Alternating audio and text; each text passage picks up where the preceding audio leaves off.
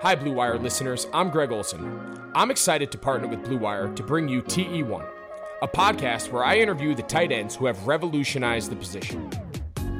Listen in as I have raw, in depth conversations with the all time greats like Shannon Sharpe, Tony Gonzalez, Travis Kelce, and George Kittle.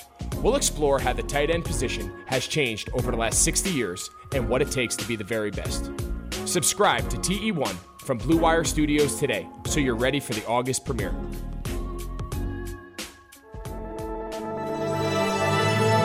Blue Wire. With the first pick in the 2009 NFL Draft, the Detroit Lions select Matthew Stafford, quarterback. Stafford, step it up, throwing left side, watch Calvin, end zone, got him! Oh, baby, that was a rocket! And it's picked off, intercepted by Darius Slay. No one will catch him. Touchdown Lions.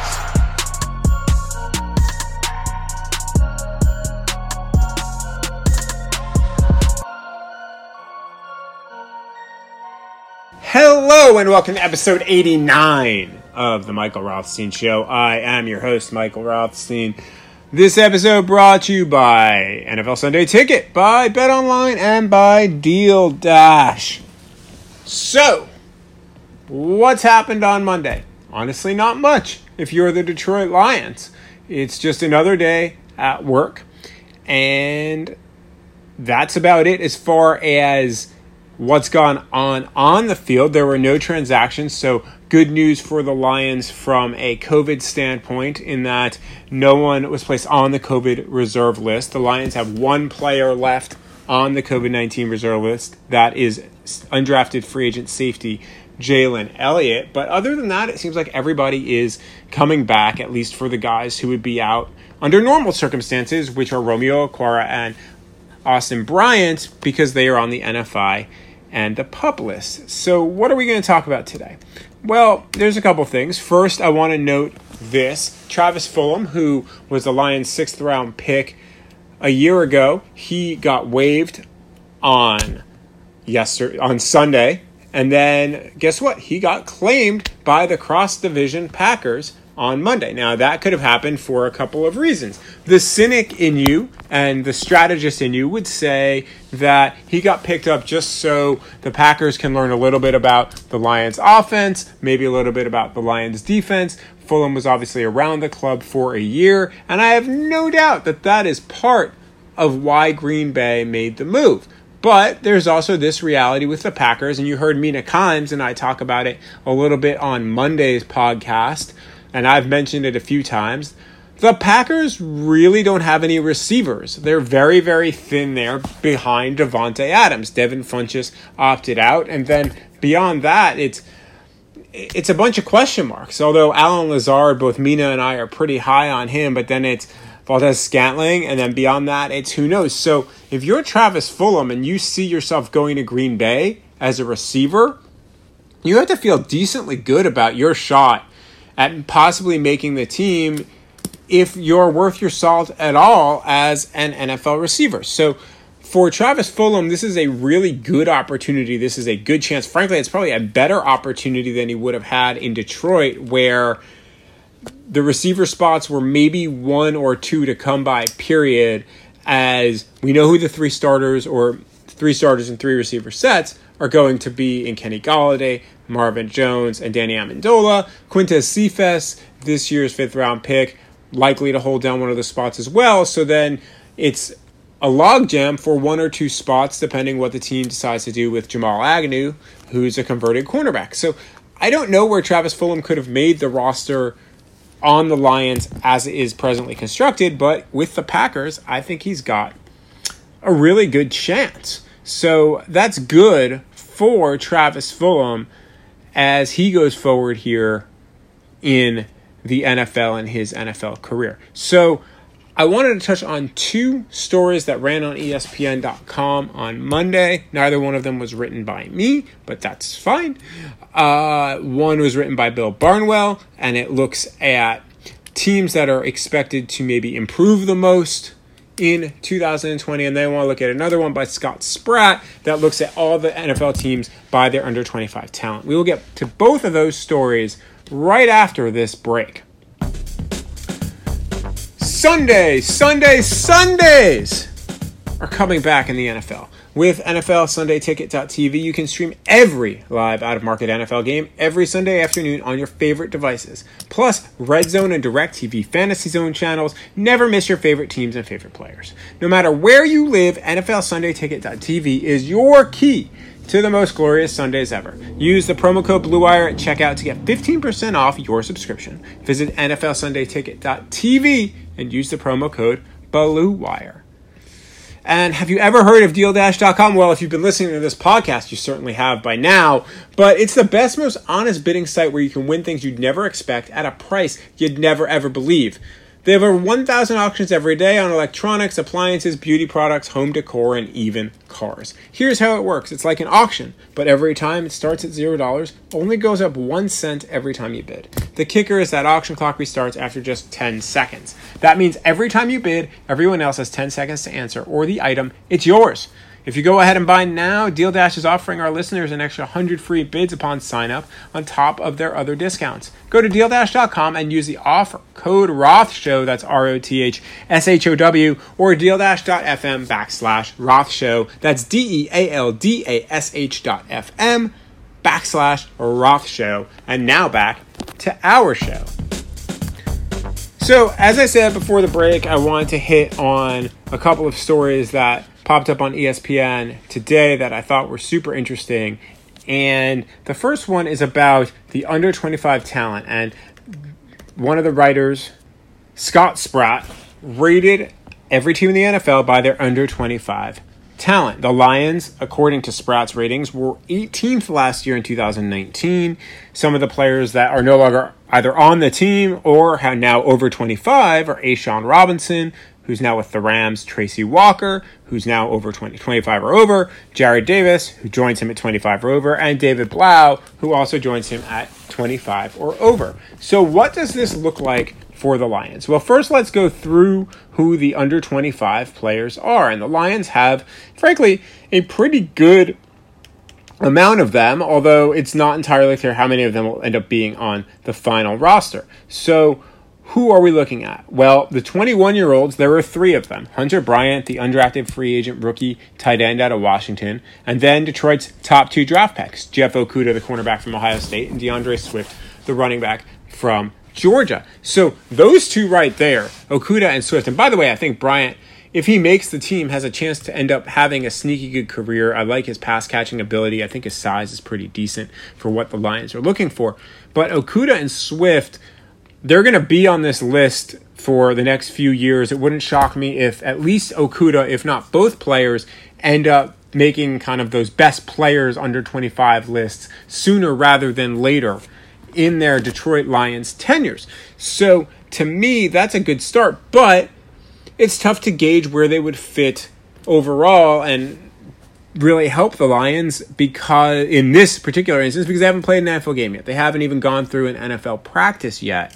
But based off of pure talent alone, that's a good place to start with two of the three youngest players on the Detroit Lions roster. The 22 year olds, they're highlighted by third round pick Julian Okwara, by fifth round pick Quintez Cephus, by fifth round pick Jason Huntley, and that's it. I mean, and you've got a couple of undrafted free agents in there as well. That's not a stellar group of 22 year olds, Ty Johnson, also a 22 year old running back. We didn't show a lot as a rookie, but we'll see how that goes. Okwara, obviously, of that group, I think has the best chance to make an impact early on in his career. And it's something that he might be forced to because right now the Lions are pretty low on defensive ends. He's probably the number two defensive end if you consider him with your hands down on the roster because his brother and Austin Bryant are both out with injury for the time being. But he's a guy that you can play him theoretically off the ball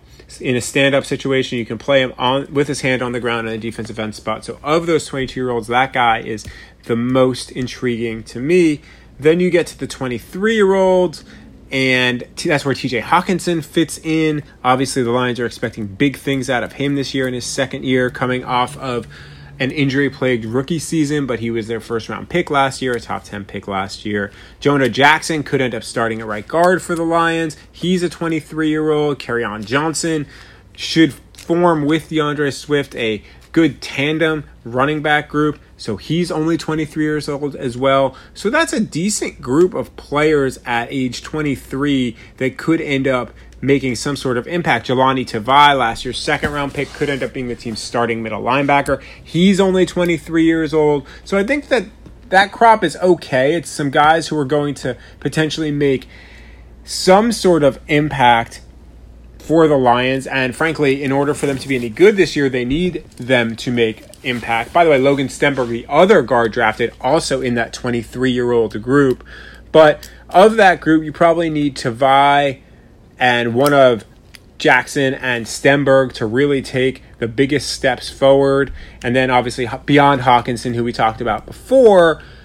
And the interesting thing here is that it's a pretty young tight end room. If Hunter Bryant is able to show something, all of a sudden your tight ends might be 23 and 21 in Hockenson and in Bryant and they have obviously Jesse James under contract and can't imagine that he's going to end up going anywhere. Then also, by the way, Isaac Nauta, who's the fourth tight end in that room, also 23 years old. So it's a young group and one that's theoretically ascending. But the the tantalizing combination of potentially Hockenson and Bryant as pass catching tight ends for the Lions in the future, and I know that's projecting a bit on Bryant, but I'm really high on him, could be really enticing for the Lions going down the road.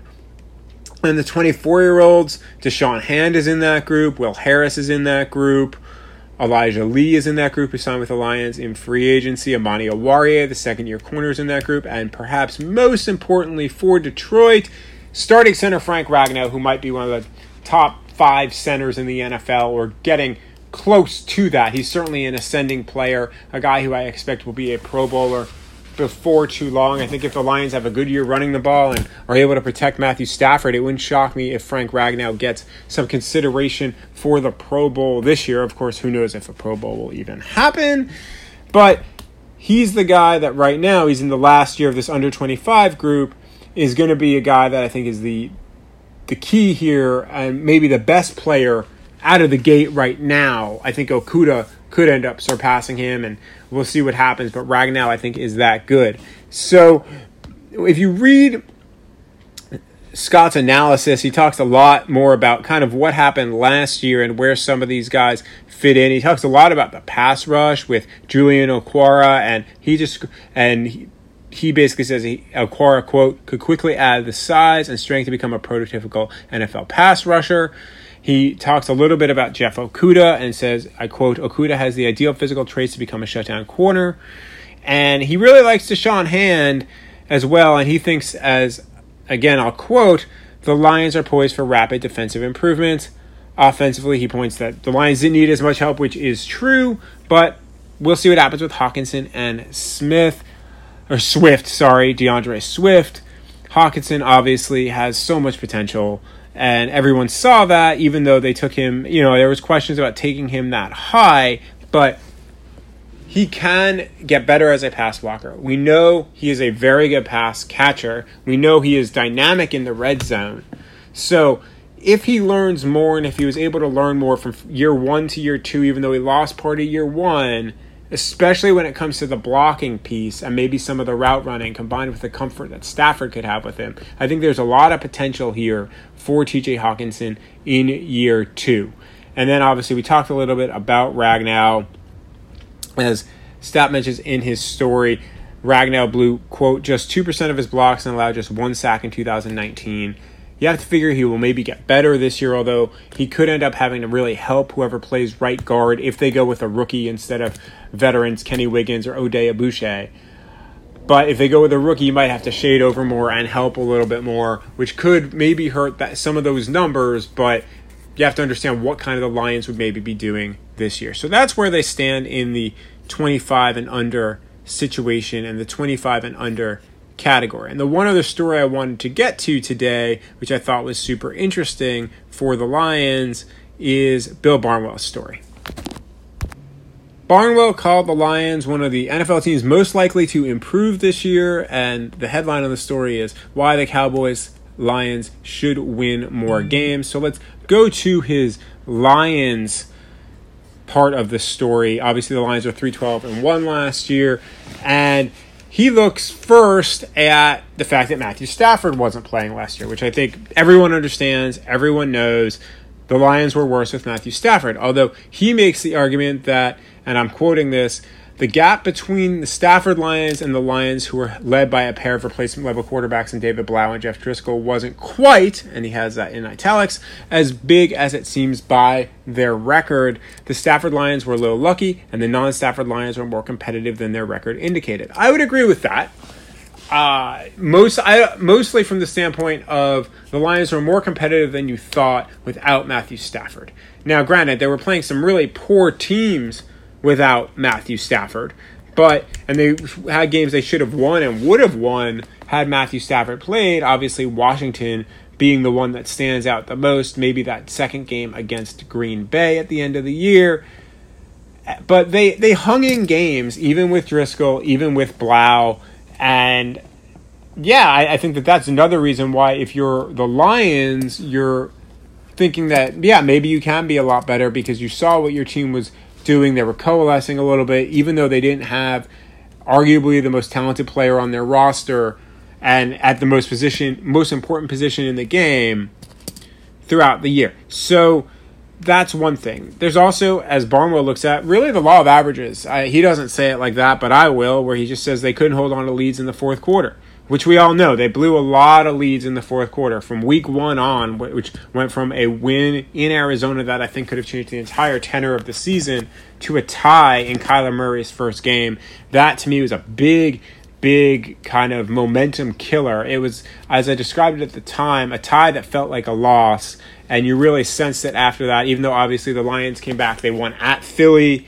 And then they beat the Chargers. Obviously, the Chargers ended up not being so good last year, and they really took Kansas City and Green Bay really to the end. And obviously, we all know what happened at that first Green Bay game in Lambeau, and everything kind of spiraled from there.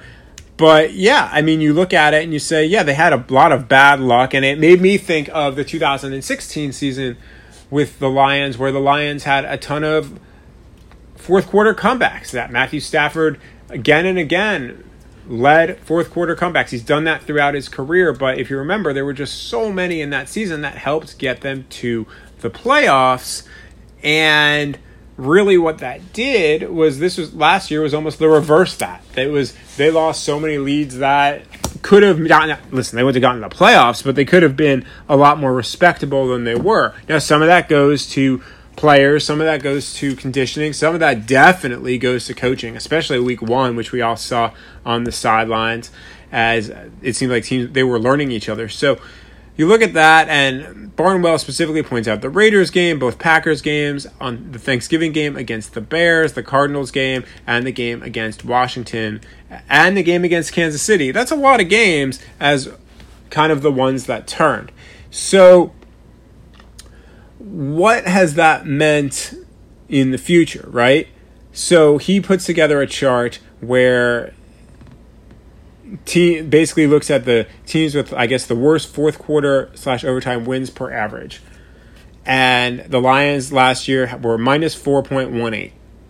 And the wins the next year plus one, which is the 2020 wins, teams have improved greatly for the most part when you look at it, including a 7.5 win swing for the Browns in 17, a 7 win swing for the Texans in th- 2013. Only one team, two teams, sorry, on that list, the 2010 Browns and the 2011 Eagles, had negative wins from the year before. So that's another reason to potentially believe, if you're a Lions fan, to why Detroit might be better in 2020 than they were in 2019. They should, in theory, also have an easier schedule this year by benefit of finishing last in the division.